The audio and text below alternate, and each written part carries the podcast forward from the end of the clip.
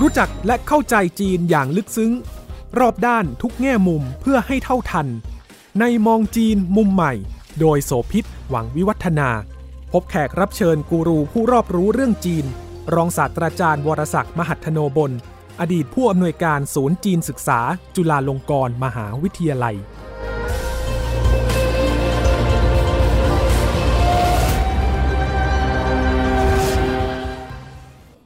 ต้อนรับคุณผู้ฟังมาพบกับมองจีนมุมใหม่ ทางไทย PBS Podcast นะคะ เราคุยกันเพื่อให้คุณผู้ฟังได้เห็นจีนในมิติต่างๆ ที่ลุ่มลึกรอบด้าน เพื่อรู้จักเท่าทันและเข้าใจค่ะ วันนี้คุยกับรองศาสตราจารย์วรศักดิ์มหัทโนบล อดีตผู้อำนวยการศูนย์จีนศึกษา จุฬาลงกรณ์มหาวิทยาลัย สวัสดีครับ เราคุยกันไปแล้วหนึ่งตอนก่อนหน้านี้พูดถึงเรื่องของจีนกับการจัดการภัยพิบัติที่เป็นผลจากธรรมชาตินะคะ เป็นเรื่องซึ่งเกิดขึ้นตั้งแต่อดีตการนานโพ้น แล้วความเสียหายรุนแรงแต่ละครั้ง ไม่ว่าจะเป็นน้ำท่วมแผ่นดินไหวเรื่องของภัยพิบัติอื่นๆเนี่ยความเสียหายรุนแรงมาก คนตายเคยมีถึงระดับเรือนแสนเรือนล้านในช่วงอดีตที่ผ่านมา แต่ตอนนี้ความสูญเสียลดน้อยลง เพราะว่าจีนใช้นวัตกรรม ใช้เทคโนโลยี แล้วก็มีความพยายามที่จะหาทางควบคุม หรือลดความสูญเสียของภัยพิบัติที่เกิดขึ้นจากธรรมชาติได้ ถ้าถอยกลับไปเนี่ยตอนนี้เรื่องใหญ่ ๆ ที่จีนรัฐบาลให้ความสำคัญนะโดยเฉพาะสีจิ้นผิง คือเรื่องของมลพิษ ส่วนหนึ่งของการเปลี่ยนแปลงสภาพภูมิอากาศที่ทำให้เห็นว่าจีนตั้งใจและพยายามจริง ๆ ที่อยากจะแก้ปัญหา ไม่ว่าจะการเข้าไปร่วมกับองค์กรนานาชาติ และแสดงความมุ่งมั่น ในฐานะที่เป็นหนึ่งในสองชาติมหาอำนาจที่เป็นผู้ก่อมลพิษมากที่สุดในโลกเนี่ยนะคะเขาก็ไปแสดงตนแล้วว่าเขาจะทำเรื่องนี้เขามุ่งพัฒนาเทคโนโลยีที่เป็นพลังงานสะอาดพลังงานสีเขียว แต่ว่าถ้ามลพิษเนี่ยปัญหาของจีนมันหนักหนาขนาดไหน และตอนนี้เขาทำอะไรไปแล้วบ้าง เพื่อแก้ไขเรื่องนี้ค่ะเมื่อสักประมาณสิบกว่าปีก่อนนี่ผมไปที่ปักกิ่งนะฮะมีอยู่คืนหนึ่งผมเดินเล่นนอกโรงแรม แล้วผมเห็นมีรถจอดเรียงรายอยู่ ผมแปลกใจว่า เอ๊ะทำไมรถเหล่านี้เนี่ยจึงมีดินโคลนอะแปดเปื้อนมาถึงหลังคาคล้ายๆ กับมีใครเอาโคลนมาสาดนะครับ แต่แต่ก็ได้แต่คิดไม่ไม่ได้คิดอะไรนะครับ ได้แต่สงสัย พอวันรุ่งขึ้น ผมก็นั่งรถทัวร์เข้าไปในใจกลางเมือง แล้วจู่ๆฝนมันก็ตกลงมาปรากฏว่าสิ่งที่ผมตกใจมากก็คือว่าเม็ดฝนที่ตกลงมาตรงหน้ากระจกเนี่ยแล้วก็คนขับเขาเอาที่ปัดน้ำฝนปัดนะครับ ปรากฏว่ามันไม่ใช่เม็ดฝนที่เป็นน้ำใสๆแบบที่เราเห็นในฝนของบ้านเรา มันเป็น คล้ายๆ กับเป็นดินโคลนเต็มไปหมดเลย คือเรียกว่าเขาใช้ที่ปัดน้ำฝนมาปัดไม่ได้มันจะเป็นปื้นแล้วก็มันก็จะมัว พอหลังจากที่รถจอดเนี่ย ผมก็เลยลงไปแล้วเอานิ้วแตะไอ้เม็ดฝนนั้นเนี่ย ปรากฏว่ามันหนืดหนืดๆคล้ายๆเหนียวเหนียวๆนิดๆหน่อยๆคล้ายๆกับน้ำมันพวกฝุ่นผงอะ่ะ จริงๆ แล้วตอนหลังผมถึงได้รู้ว่ามันเป็นมลพิษทางอากาศ พอเกิดฝนตกขึ้นมาเนี่ยไอ้ควันที่มาจากโรงงานต่างๆอะ่ะมันถูกฝนนำลงมา แล้วก็ไปติดอยู่บนรถยนต์แล้วก็รถต่างๆที่วิ่งอยู่ อันนี้เป็นเรื่องที่น่ากลัวมากนะครับ ลงว่าฝนเป็นอย่างนั้นเนี่ยแสดงว่าตอนที่ฝนยังไม่ตกอะ่ะ คนจีนเนี่ยเขาสูดมลพิษไปมากแค่ไหน ซึ่งปัญหาก็คือค่าของ PM 2.5 ที่สูงกว่าระดับปกติถึง 2-300 เท่า ใช้คำนี้เลยนะครับเออมันรุนแรงจนถึงขนาดที่ว่าหลังจากนั้นก็มีการศึกษาเพิ่มเติม แล้วรายงานการศึกษาก็บอกว่าระดับฝุ่นที่มันละเอียดมากขนาดนี้ คือหมายถึงค่า PM 2.5 เนี่ยมันสูงถึงขนาดนี้เนี่ยมันสามารถแทรกซึมเข้าไปแม้กระทั่งในตู้ของตู้อบเด็กทารกแรกเกิด ซึ่งเรื่องนี้ผมคิดว่ามันน่ากลัวมากนะครับหลังจากนั้นเนี่ยผมก็เลยเริ่มเข้าใจว่า เอ๊ะทำไมเมืองใหญ่ ๆ ของจีนเวลาผมไปเนี่ยฟ้ามันหลัวทุกวันเลย จนกระทั่งครั้งหนึ่ง น้องๆที่ไปกับผม ซึ่งเป็นสื่อมวลชนอ่ะเขาถามผมว่าเอ้ยเมืองจีนอากาศเป็นอย่างนี้อะเย็นสบายดีนะ ผมบอกมันไม่ใช่ มันคือมลพิษ คือแดดมันส่องมาไม่ถึงไอ้นี้เป็นเรื่องที่น่าตกใจ 这是二零一三年一月份北京的 PM 二点五曲线，一个月里头二十五天雾霾。 ในรอบสิบปีที่ผ่านมาน่าจะไม่มีสารคดีโทรทัศน์ชิ้นไหนที่ส่งแรงสั่นสะเทือนรัฐบาลจีนได้ มากเท่ากับผลงาน Under the Dome ฝีมือของไฉจิ้ง อดีตผู้ประกาศ และนักข่าวสาวของ CCTV ที่นำเสนอเรื่องของปัญหามลพิษทางอากาศที่ชาวจีนกำลังเผชิญอยู่ ด้วยความยากลำบาก ลูกสาวของเธอก็ป่วยด้วยเนื้องอกตั้งแต่แรกเกิดนะคะ สารคดียาวร้อยนาทีเศษเนี่ยทันทีที่ปล่อยออกไปก็มียอดคนชมนับล้านเลยนะคะ แล้วก็ไม่นานนับก็ทะลุมากกว่า 200 ล้านวิว จนกระทั่งทางการจีน ต้องปลดลงจากโซเชียลมีเดียต่างๆ ของจีน นี่ก็เป็นผลงานที่ถูกเผยแพร่ในปี 2558 ค่ะ แต่ว่าในช่วงหลายปีที่ผ่านมาเนี่ยรัฐบาลจีน ก็หันมาใส่ใจในเรื่องนี้ คือมันมาจากโรงงานที่อยู่รอบๆเมืองใหญ่ อย่างเช่น ปักกิ่งเซี่ยงไฮ้บางเมืองที่ผมไปเนี่ยถึงขนาดที่ว่าทางการท้องถิ่นเนี่ยให้ประชาชนของเขาไปเอ็กซเรย์ปอดปีละสองครั้ง เพื่อดูว่าปอดมีปัญหาอะไรหรือเปล่าเพราะค่ามลพิษมันสูงมากนะครับ ค่ะอันนี้เป็นการแก้ปัญหาเฉพาะหน้า การแก้ปัญหาระยะยาวเนี่ยเอาจากตัวอย่างของทางการปักกิ่งนะฮะทางการปักกิ่งในปัจจุบันนี้เขาค่อยๆ ปิดโรงงานที่ใช้ถ่านหินเขาไม่ได้ปิดทีเดียวนะครับเขาทยอยปิด และเมื่อปิดไปแล้วเนี่ยเขาก็ทดแทนโรงงานนั้นด้วยพลังงานสะอาด ซึ่งส่วนใหญ่แล้วก็จะใช้จากพลังงานแสงอาทิตย์ หรือไม่ก็น้ำมันที่ไม่ใช่ถ่านหิน ซึ่งอันนี้มันก็มีมูลค่าหรือต้นทุนที่สูงขึ้นมา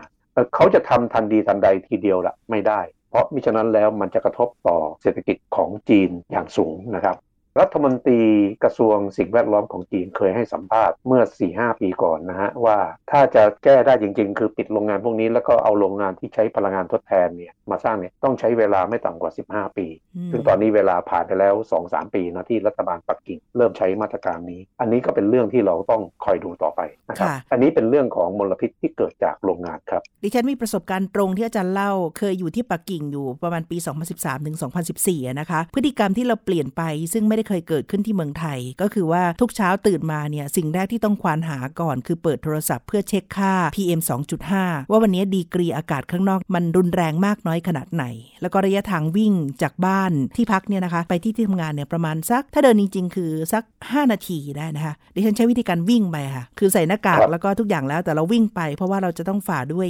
อากาศข้างนอก มันไม่เห็นสี มันไม่มีกลิ่น แล้วก็มันไม่ได้ทำให้เรารู้สึกได้ แต่ว่าสัมผัสได้คือความรู้สึกระคายเคืองในช่องจมูกตอนที่เราหายใจอันนี้คือสิ่งที่เจอเป็นประจำ ตอนแรกก็ใจคิดถึงบ้านที่เมืองไทยมากเลยนะคะ ช่วงที่อยู่ที่นั่น แต่ปรากฏว่าหลังจากกลับมาแล้วเนี่ยผิดหวังค่ะ เพราะว่ากรุงเทพเราก็เคยมีช่วงที่เจอปัญหามลพิษหนักๆ ซึ่งค่า PM 2.5เนี่ยมันพุ่งปรี๊ดในบางวันสูงกว่า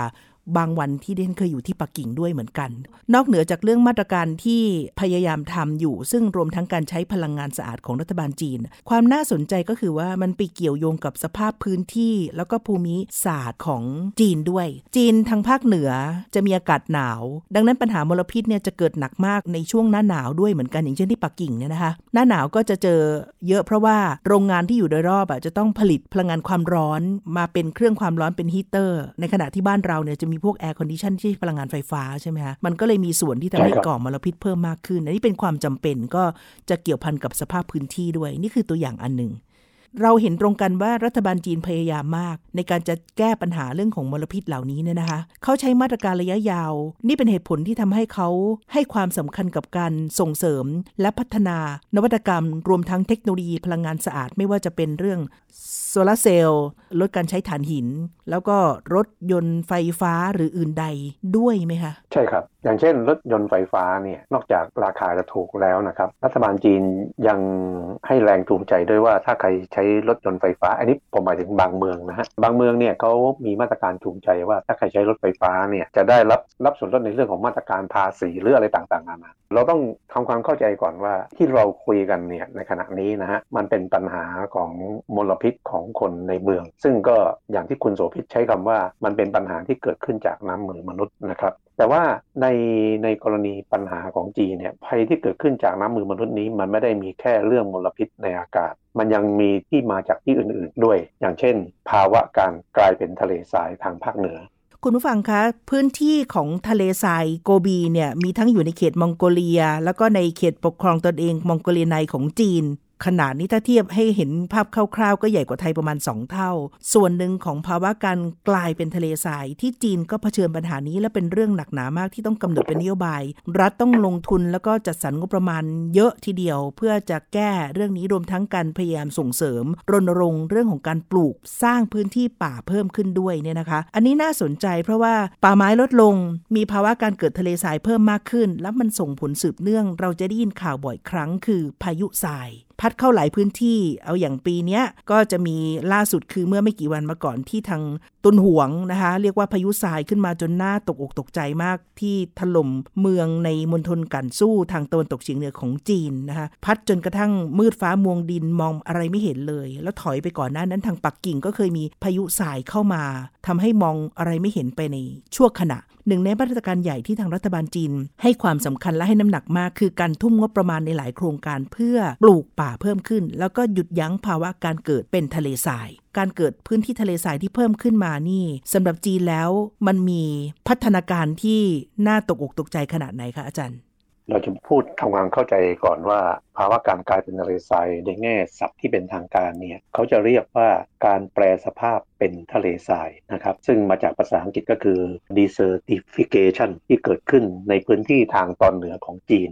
การแปลสภาพเป็นทะเลทรายเนี่ยหมายถึงการที่พื้นที่หนึ่งนะซึ่งไม่ใช่ทะเลทราย ได้แปลสภาพเป็นทะเลทรายแล้วค่อยๆขยายใหญ่ขึ้น ซึ่งในกรณีของจีนเนี่ย พื้นที่ดังกล่าวเนี่ยนะครับขยายขึ้นเพิ่มขึ้นในแต่ละปี คือหมายความว่าทุกปีอะเพิ่มขึ้นไปเรื่อยๆนะครับแล้วสาเหตุที่มันเป็นเช่นนี้ก็มาจากการใช้ที่ดินไปในทางการเกษตรแบบผิดๆเช่น การเลี้ยงปศุสัตว์หรือการทำการผลิตอะไรก็แล้วแต่เนี่ยทำจนเกินระดับ ที่ที่ดินเนี่ยจะรักษาคุณภาพเอาไว้ได้ เมื่อใช้ที่ดินผิดไปอย่างนี้แล้ว แล้วทางภาคเหนือของจีนก็มีพายุทะเลทรายเข้ามาเป็นระยะในทุกๆ ปีเนี่ยเพราะฉะนั้นแล้วเนี่ยสองอย่างนี้มันมาเจอเข้าด้วยกันเนี่ยมันก็เลยทำให้จีนเกิดปัญหานี้ขึ้นมา นั่นคือในแต่ละปีเนี่ยจะมีพื้นที่ทะเลทรายเนี่ยขยายเพิ่มมากขึ้นเรื่อย ปรากฏว่าจากข้อมูลของทางการจีนเนี่ยได้ระบุไว้อย่างชัดเจนนะครับว่าพื้นที่ที่มีปัญหานี้จะมีอยู่หลายมณฑลด้วยกันทิเบตซินเจียง ชิงไห่การสู้เนกเซีย แล้วก็มองโกเลียในนะครับ ส่วนที่ว่าการแปลสภาพเป็นทะเลทรายขยายขึ้นไปเรื่อย ๆ นั้นนะครับ นักวิทยาศาสตร์จีนนั้นเขาพบว่าตั้งแต่ทศวรรษ 1950 คือตั้งแต่ที่จีนเป็นคอมมิวนิสต์ใหม่ ๆ เนี่ย จนถึงทศวรรษ 1970 การแปลสภาพเป็นทะเลทรายของจีนเนี่ยขยายเพิ่มขึ้นเรื่อยๆนะครับ นั่นคือขยายเพิ่มขึ้นจากประมาณ 1,560 ตารางกิโลเมตรต่อปีนะครับ พอมาถึงทศวรรษ 1980 มันก็ขยายเพิ่มเป็น 2,100 ตารางกิโลเมตรต่อปี พอถึงทศวรรษ 1990 ก็เพิ่มขึ้นเป็น 2,460 ตารางกิโลเมตรต่อปี ซ้ำร้ายนะครับในทศวรรษ 1990 พายุทะเลทรายยังเกิดเพิ่มขึ้นในแต่ละช่วงอีกด้วย นั่นคือหมายความว่าถ้ารวม 5 ทศวรรษนะตั้งแต่ทศวรรษ 1950 ถึงทศวรรษ 1990 ทางการจีนเขาแบ่งไปทีละทศวรรษนะหรือทีละ 10 ปีเนี่ยเขาพบว่าในทศวรรษ 1950 นะครับมีพายุทะเลทรายเกิดเพิ่มขึ้น 5 ครั้ง พอทศวรรษ 1960 เกิดขึ้น 8 ครั้ง พอทศวรรษ 1970 เกิดขึ้น 13 ครั้ง ทศวรรษ 1980 14 ครั้ง และทศวรรษ 1990 เกิดขึ้นสูงถึง 23 ครั้ง พอมาถึงทศวรรษ 2000 คราวนี้เนี่ยเกิดมากกว่า 20 ครั้งโดยตลอดเลย จนกระทั่งในปัจจุบันนี้นักวิทยาศาสตร์จีนจึงประเมินเลยนะครับว่านับแต่นี้ไปเนี่ยพายุทะเลทรายเนี่ยอาจจะเกิดขึ้นนะฮะตลอดทศวรรษตอนนี้ปี 2021 ใช่ไหมครับ ก็คือทศวรรษ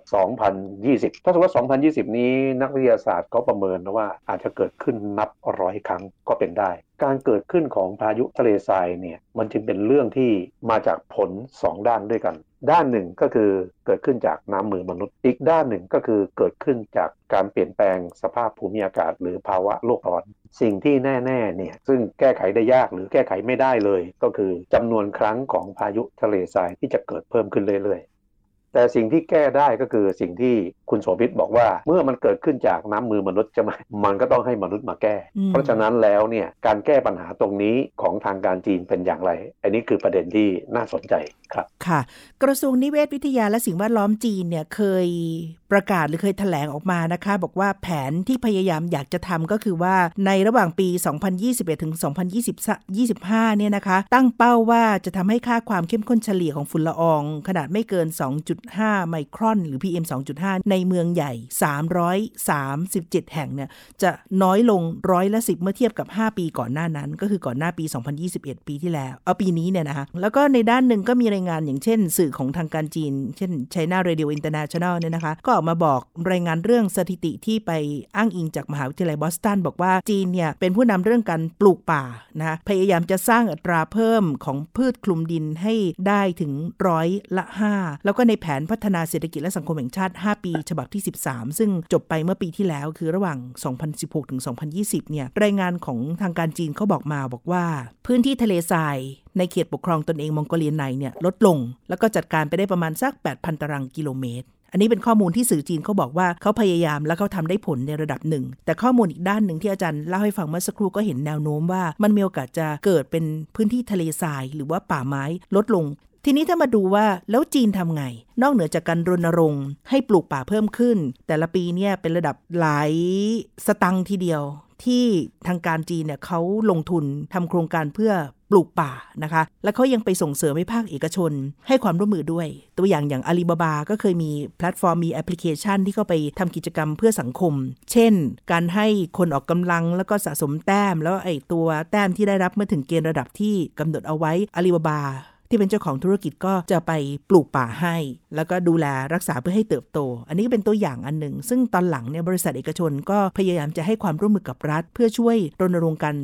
เพิ่มต้นไม้และเพิ่มสีเขียวในพื้นที่ต่างๆ เพิ่มขึ้นแล้วอาจารย์คะ ฝั่งของทางรัฐบาลจีนเอง เห็นปัญหานี้เขาใช้มาตรการแบบไหนบ้าง เพื่อจะสกัดยับยั้ง แล้วก็ชะลอการเกิดขึ้นของพื้นที่ทะเลทรายค่ะ มันมีอยู่ 2 ระดับด้วยกัน ในระดับแรกเนี่ยเขาให้ชาวบ้านที่เป็นผู้ใช้ที่ดินในแถบนั้นเนี่ยเป็นคนแก้ปัญหา โดยรัฐบาลเข้ามาให้การสนับสนุน สิ่งที่เขาทำนะฮะก็คือให้ชาวบ้านเนี่ยปลูกต้นไม้หรือหญ้า เพื่อให้ดินเนี่ยมันหวนกลับมาสมบูรณ์อีกครั้งหนึ่ง ทีนี้ปัญหาก็คือว่ามันเป็นทะเลทรายไม่มีสิ่งน้ที่มันเป็นปัญหาสำหรับทางการจีนมาก ๆ ก็คือน้ำเพราะว่าในทะเลทรายเนี่ยมันหาน้ำยากมาก ดังนั้นสิ่งที่รัฐเข้ามาสนับสนุนก็คือ พยายามหาน้ำมาให้กับชาวบ้าน ให้ช่วยกันปลูกต้นไม้หรือปลูกหญ้า อันนี้อันนี้เป็นระดับของชาวบ้านนะครับ แต่ถ้าเป็นระดับของทางรัฐบาลเนี่ยรัฐบาลปัจจุบันนี้ของจีนนะครับได้ส่งทีมงานคือเขาเขาจะมีหน่วยงานที่ทำเรื่องนี้โดยเฉพาะมาจากการศึกษาวิจัยว่าไอ้พื้นที่ที่กลายเป็นทะเลทรายเนี่ย แต่เดิมมันเคยเป็นที่ดินสำหรับอะไรมาก่อน เขาจะสำรวจเข้าไปในชั้นใต้ดินนะว่าทรายที่มันไม่มีประโยชน์เนี่ยมันมันหนาขนาดไหนไอ้ความหนามากน้อยเนี่ยมันมีผลต่อการที่จะแก้ปัญหา ไม่ว่าจะเป็นการปลูกต้นไม้หรือปลูกหญ้า เพราะฉะนั้นไอ้นี้เป็นเรื่องของทางรัฐบาลโดยตรงสิ่งที่รัฐบาลจีนแก้อยู่เนี่ย เออมันจะเป็นการแก้ทั้งสองฝั่ง คือฝั่งที่เป็นชาวบ้านกับฝั่งที่เป็นทางราชการ เราจะเห็นได้ว่าความร่วมมือนี้มันเป็นความร่วมมือที่ถูกต้องมาถูกทางแล้ว แต่ปัญหาก็คือว่า มันทำได้ยากมาก เมื่อเปรียบเทียบกับสภาพการกลายเป็นทะเลทรายที่มันเพิ่มขึ้นในแต่ำละอัตปีราเร่งเพราะฉะนั้นเราลองคิดดูนะครับว่าตัวเลขที่ผมยกไปเมื่อสักครู่นี้เนี่ยผมยกไปโดยจัดเป็นช่วงทศวรรษใช่ไหมทุก ๆ 10 ปีทีนี้ทุกๆ 10 ปีมันเพิ่มขึ้นไปเรื่อยๆ ตอนนี้ก็คงประมาณ 2-3พันตารางกิโลเมตรต่อ 10 ปี ถ้าใน 10 ปีเนี่ยเราคิดกันง่าย ๆ นะครับว่าทางการจีนจะต้องทำให้ พื้นที่ทะเลทรายตรงนี้เป็นสีเขียวเนี่ยโดยเฉลี่ยแล้วเนี่ยในแต่ละปีเขาจะต้องทำให้ให้ให้ได้ไม่ต่ำกว่า 30 ตารางกิโลเมตร 30 ตารางกิโลเมตรนี้ใหญ่มากนะครับ เพื่อให้ทันกับการเป็นทะเลทรายที่มันเกิดขึ้นในแต่ละปี สิ่งที่ทางการจีนต้องระดมอย่างมากก็คือกำลังคน เพราะฉะนั้นถ้ากำลังคนถูกระดมไปมากเท่าไหร่เนี่ยมันก็หมายถึงว่าพื้นที่นั้นจะถูกทำให้เป็นสีเขียวเพิ่มมากขึ้นอันนี้เป็นปัญหาทรัพยากรมนุษย์นะซึ่งยังพอเข้าใจได้ ปัญหาต่อไปก็คือปัญหาทางวิชาการ นั่นคือทางวิทยาศาสตร์ต้องใช้เทคโนโลยี นวัตกรรมอะไรที่มาทำให้พื้นที่ทะเลทรายให้มันเป็นพื้นที่สีเขียวเนี่ยได้อย่างรวดเร็วที่สุดและมีคุณภาพมากที่สุด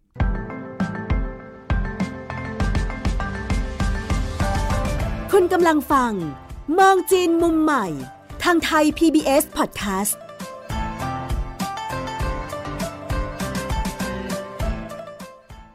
ระยะเวลาในการใช้เพื่อแก้ปัญหา ถ้าเป็นอดีตซึ่งนวัตกรรมเทคโนโลยีใหม่ๆเนี่ยมันไม่ได้พัฒนาอย่างรวดเร็ว แล้วตอนนี้จีนก็ถือว่ามีแนวโน้มที่จะเป็นผู้นำด้านนี้ชาติหนึ่งของโลกเนี่ยนะคะ สิ่งที่ต้องจับตาคือว่านวัตกรรมใหม่ ๆ มันจะมามีส่วนช่วยในการทำให้การแก้ปัญหาเนี้มันทำได้เร็วขึ้น ใช้เวลาน้อยลงยังไงบ้างคะอาจารย์ จนถึงณขณะนี้เนี่ยนะฮะเราได้เห็นความพยายามของรัฐบาลจีน ไม่ไม่เฉพาะเรื่องของออการแก้ปัญหาสภาพการกลายเป็นทะเลทรายเท่านั้นนะฮะแม้แต่เรื่องมลพิษ หรือการใช้พลังงานสะอาดแต่อย่างอย่างยกตัวอย่างเช่น ในเรื่องของพลังงานสะอาดเนี่ยปัจจุบันนี้จีนนั้นเป็นประเทศที่เป็นผู้ผลิตโซลาเซลล์สูงที่สุดในโลก แต่ว่าในทางปฏิบัติแล้วเนี่ยเรายังเห็นว่าจีนนั้นพยายามใช้โซลาเซลล์ให้มากที่สุดเท่าที่จะมากได้ เราก็ทราบดีนะครับว่าจีนนั้นเป็นประเทศที่มีรถไฟความเร็วสูง อาจจะเรียกว่ามากที่สุดในโลกแล้ว จีนจะใช้พื้นที่สองข้างทางที่รถไฟความเร็วสูงวิ่งผ่านเนี่ยซึ่งเป็นพื้นที่ว่าง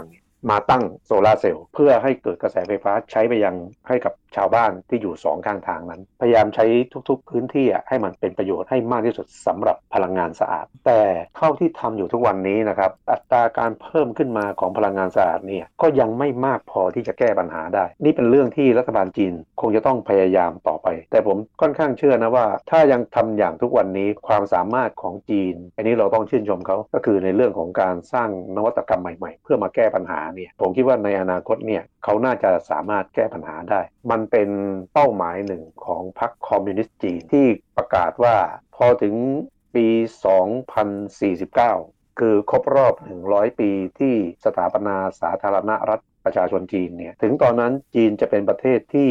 ไม่มีปัญหามลพิษ แล้วสามารถแก้ไขปัญหาสิ่งแวดล้อมได้ ซึ่งอันนี้ก็รวมถึงปัญหาสภาพการกลายเป็นทะเลทราย แต่นี่มันยังมีหลายสิบปีนะ เราก็ต้องรอดูต่อไปว่าจีนจะใช้นวัตกรรมอะไรมาแก้ปัญหานี้ ซึ่งมันเป็นปัญหาที่เกิดขึ้นทุกปี สิ่งที่น่ากลัวมากก็คือ สภาพการกลายเป็นทะเลทรายครับ เพราะว่าพอเป็นทะเลทรายปั๊บเนี่ยการจะฟื้นฟูกลับไปทำให้เขียวหรือว่าดีขึ้นเหมือนดังในอดีต ก็ยากขึ้นหลายเท่า เมืองที่เจอปัญหาเยอะๆ อย่างตุนหวงที่เล่าให้คุณผู้ฟังฟังเมื่อสักครู่เนี่ยค่ะว่าไม่กี่วันก่อนเนี่ยเกิดพายุทะเลทรายครั้งใหญ่ ท้องฟ้าปกคลุมไปด้วยฝุ่นสีเหลืองนะคะหนักหนามากเนี่ยก่อนหน้านี้เขาก็เคยมีหลายมาตรการพยายามจะแก้ไข เช่นกำกับเรื่องการลดพื้นที่การเกษตร เพื่อรักษาน้ำใต้ดินเอาไว้ ห้ามขุดน้ำบ่อบาดาล แล้วก็รณรงค์เรื่องของการปลูกต้นไม้เพิ่มขึ้น และนอกจากนี้ในสเกลของระดับมณฑลหลายพื้นที่ก็มี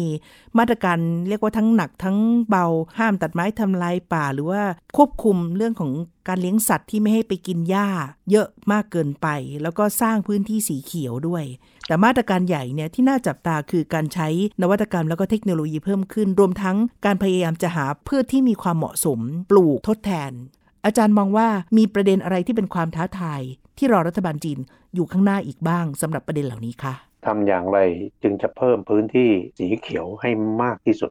หลายคนอาจจะเข้าใจว่าป่าของจีนเนี่ยมันสูญเสียไปช่วงที่จีนมีการปฏิรูป ซึ่งจีนก็เปิดให้มีการให้ชาวบ้านเนี่ยให้เอกชนเนี่ยได้รับสัมปทานป่า เพื่อเอามาเอาป่าไม้มาใช้ประโยชน์นะครับ อันนี้ก็เป็นเรื่องปกติ แต่ว่าตอนที่จีนเร่งปฏิรูปเนี่ยปรากฏว่าไม่ได้ควบคุมไอ้สัมปทานพวกนี้ ป่ามันก็เลยลดไปเยอะ อันนี้ก็เป็นปัญหาหนึ่งนะเป็นสาเหตุแต่สาเหตุข้อนี้ยังไม่มากเท่ากับสาเหตุที่เกิดขึ้นก่อนหน้านี้ซึ่งเกิดขึ้นในสมัยที่จีนยังมีเหมาเจ๋อตงเป็นผู้นำปัญหานี้เกิดขึ้นในปีคศ 1958-959 ต่อเนื่องมาจนถึงปี คศ 1960 ตอนนั้นเนี่ยจีนได้ใช้นโยบายที่เรียกกันว่านโยบายก้าวกระโดดไกล ต้องการที่จะ พัฒนาอุตสาหกรรมของตัวเองเนี่ยให้เจริญแบบสุดๆ สมมติว่าตั้งเป้าผลผลิตในภาคอุตสาหกรรมเอาไว้ 10 แต่จีนต้องการก้าวกระโดดไปเป็น 20 เท่าตัว ทีนี้ทำอย่างไรจึงจะให้มันบรรลุเป้าหมายก้าวกระโดดไปที่ 20มันต้องเร่งการผลิต ทีนี้การผลิตในสมัยนั้นของจีนเนี่ยก็ใช้พลังงานฟอสซิลมั้งแต่ที่พอมันใช้รณรงอย่างนี้ไอ้พวกถ่านหินอะ มันไม่พอใช้ เพราะข่าวนี้รัฐบาลจีนเนี่ยรณรงค์ให้ประชาชน ร่วมกันมาใช้แรงงานในภาคการผลิตในอุตสาหกรรมด้วย โดยเฉพาะการหลอมเหล็ก ตอนนั้นจีนตั้งเป้าว่าจะหลอมเหล็กให้มากหรือให้ทันประเทศอังกฤษ คือตอนนั้นประเทศอังกฤษเขาประกาศว่าเขาเป็นประเทศที่ผลิตเหล็กกล้าได้สูงที่สุดในโลกอะไรทำนองนี้นะครับ จีนก็เลยต้องการที่จะทำให้ได้บ้าง แต่จีนมีโรงงานถลุงเหล็กอะน้อยมาก ก็เลยต้องให้ชาวบ้านเนี่ยสร้างเตาหลอมอยู่หลังบ้าน ตามท้องทุ่งท้องนาค่ะเป็นเตาหลอมซึ่งเกิดขึ้นจากฝีมือมนุษย์ แต่การหลอมเหล็กมันต้องใช้ฐานใช้ความร้อนของถ่านหินมันจึงจะสำเร็จ แต่พอไม่มีถ่านหินชาวบ้านทํำยังไงครับ เข้าป่าไปตัดไม้ปปรากฏว่าตอนนั้นเนี่ยป่าไม้ในจีนนั้นลดลงแบบมหาศาลเลย มันกลายเป็นภูเขาหัวโล้น มันยากแก่การฟื้นฟู จนกระทั่งพอเข้าสู่ยุคปฏิรูปแล้วรัฐบาลจีนเริ่มตระหนักถึงปัญหาป่าไม้นะครับ ก็รณรงค์ให้มีการปลูกป่ามั่งอะไรบ้างนะครับ แต่ในส่วนที่ทางรัฐบาลจีนได้ทำไปเนี่ยก็คืออะไร เขาเอาเมล็ดพันธุ์ของต้นไม้อะไรก็แล้วแต่ ที่เป็นต้นไม้ที่เกิดขึ้นตามป่าเขาเนี่ย เอาขึ้นเครื่องบินนะครับ แล้วโปรยลงมาบนภูเขาหัวโล้น คือเขาไม่สามารถใช้แรงงานมนุษย์ได้ มันเต็มไปด้วยภูเขาหัวหัวโล้นเนี่ยอยู่มากมายไปหมด เพราะฉะนั้นเขาใช้วิธีการโปรยเมล็ดเนี่ย ปรากฏว่าการโปรยเมล็ดนี้เขาก็ประสบความสำเร็จในหลายพื้นที่ นั่นคือต้องใช้เวลาไม่ต่ำกว่า 15 ปี ต้นไม้เหล่านั้นก็เติบใหญ่ขึ้นมาจนถึงปัจจุบันนี้ อันนี้ก็ถือว่าเป็นบทเรียนที่น่าสนใจน่าศึกษานะว่าวิธีการปลูกป่าของเขามันก็ใช้วิธีแบบ แต่ว่าปัจจุบันนี้เป็นเรื่องของนวัตกรรมแล้ว ทราบแต่ว่าทางการจีนนั้นจะพยายามสร้างนวัตกรรม หรือใช้นวัตกรรมในการแก้ปัญหาปัญหาที่เกิดขึ้นนะครับค่ะไม่ว่าจะเป็นเอ่อสภาพการกลายเป็นทะเลทราย หรือการปลูกป่าก็แล้วแต่นะครับ โดรนหรือว่าเครื่องยนต์ไร้คนขับน่าจะเป็นหนึ่งในปัจจัยและองค์ประกอบที่จะมีส่วนช่วย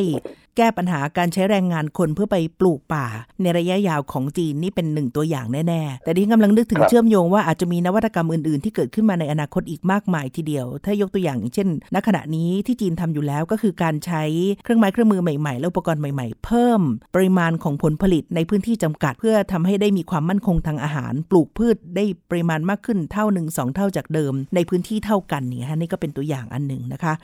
ในเมื่อจีนรู้ว่าปัญหาการเกิดขึ้นของทะเลทรายเนี่ยมันเพิ่มขึ้นทุกปี และพยายามพยายามทำหลายโครงการเหลือเกิน ทั้งปลูกป่า ป้องกันทะเลทราย ในพื้นที่ทางตะวันตกเฉียงเหนือภาคกลาง แล้วก็ภาคตะวันออกเฉียงเหนือก็นานเป็นหลายสิบปีกว่า 40 ปีแล้ว แต่พายุทะเลทรายก็ยังเกิดขึ้นและมีแนวโน้มจะเป็นอัตราเร่งที่มีความถี่เพิ่มขึ้นด้วย อาจารย์ว่ามันเป็นเหตุเพราะอะไรคะ ต้องบอกเลยว่ามันเป็นการเปลี่ยนแปลงของสภาพภูมิอากาศ หรือ climate change ที่คุณโสภิตได้กล่าวไปนะครับซึ่งปัญหานี้เนี่ยมันก็ไม่ใช่จีนฝ่ายเดียวแล้ว มันก็ทุก ๆ ฝ่ายมันเป็นอืมประเทศทุก ๆ ประเทศร่วมกันก่อปัญหานี้ขึ้นมาค่ะนะครับเพราะฉะนั้นสิ่งที่เกิดขึ้นในจีนเนี่ยเรื่องสภาพการกลายเป็นทะเลทรายเนี่ยนะครับโอเคมาจากน้ำมือของมนุษย์ส่วนหนึ่งแหละแต่ว่าปัจจุบันจีนก็ควบคุมการใช้ที่ดินอย่างผิดๆไปแล้วนะครับ แล้วแก้ปัญหานี้ด้วยการ ทำให้มันเป็นพื้นที่สีเขียว แต่มันไม่ทันกับทะเลทรายที่มันโหมเข้ามาเพิ่มมากขึ้นเรื่อย ๆ ในแต่ละปี นักวิทยาศาสตร์จีนไม่สามารถไปห้ามมันได้นะครับ ปัญหาจึงอยู่ตรงที่ว่าจีนจะต้องเร่งในการสร้างพื้นที่สีเขียวปลูกพื้นที่สีเขียว ให้มันเท่าทันกับการกลายเป็นทะเลทรายซึ่งจนถึงณเวลาขณะนี้ที่เรากำลังสนทนากันอยู่นี้เนี่ยนะครับจีนยังแก้ได้ไม่สำเร็จนะครับ อันนี้เป็นเรื่องที่เราต้องติดตาม แล้วก็เอาใจช่วยจีนด้วย เพราะเพราะว่าปัญหาการเป็นทะเลทรายเนี่ยปัญหาสิ่งแวดล้อมนั้น มันไม่ใช่เกิดที่ใดที่หนึ่ง แล้วคนที่นั่นรับปัญหาไปแต่เพียงผู้เดียวนะแต่ปัญหาอย่างนี้มันสามารถขยายในชั้นบรรยากาศของโลกและกระทบถึงเราด้วยค่ะถ้าจีนทำได้สำเร็จเอ่อประเทศรอบข้างก็จะดีตามไปด้วย อย่างนี้เป็นต้นครับ ผลสะเทือนเด็ดดอกไม้ก็สะเทือนถึงดวงดาวเช่นเดียวกัน เพราะฉะนั้นในฐานะชาติมหาอำนาจที่เรียกว่าเป็นผู้มีส่วนในการก่อมลพิษขนาดใหญ่มากอันดับหนึ่งอันดับสองของโลกรองแล้วก็เทียบเคียงกันกับสหรัฐอเมริกาเนี่ยในความสำเร็จของปัญหานี้น่าจะเป็นประโยชน์กับชาติอื่นๆ แล้วก็ภาพรวมของโลกด้วย เพื่อต่อสู้กับการเปลี่ยนแปลงสภาพภูมิอากาศนะคะ นี่เป็นเรื่องที่เราคุยกันในมองจีนมุมใหม่ ทางไทย PBS Podcast วันนี้ค่ะ อาจารย์บรศักดิ์และดิฉันโสภิตลาคุณผู้ฟังไปก่อนนะคะ พบกันใหม่ในครั้งหน้า สวัสดีค่ะ สวัสดีครับ